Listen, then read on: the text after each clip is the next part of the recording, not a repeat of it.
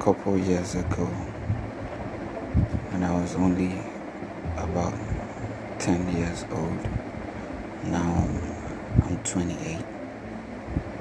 My dad used to publish these new letters, newsletters that talked about Christ, witnessing Jesus Christ and the work of God to generally people everywhere. Um, unfortunately, my dad died in 2005. That's been about 15 years down the line. I recently bumped into these newsletters and I thought I why why don't you build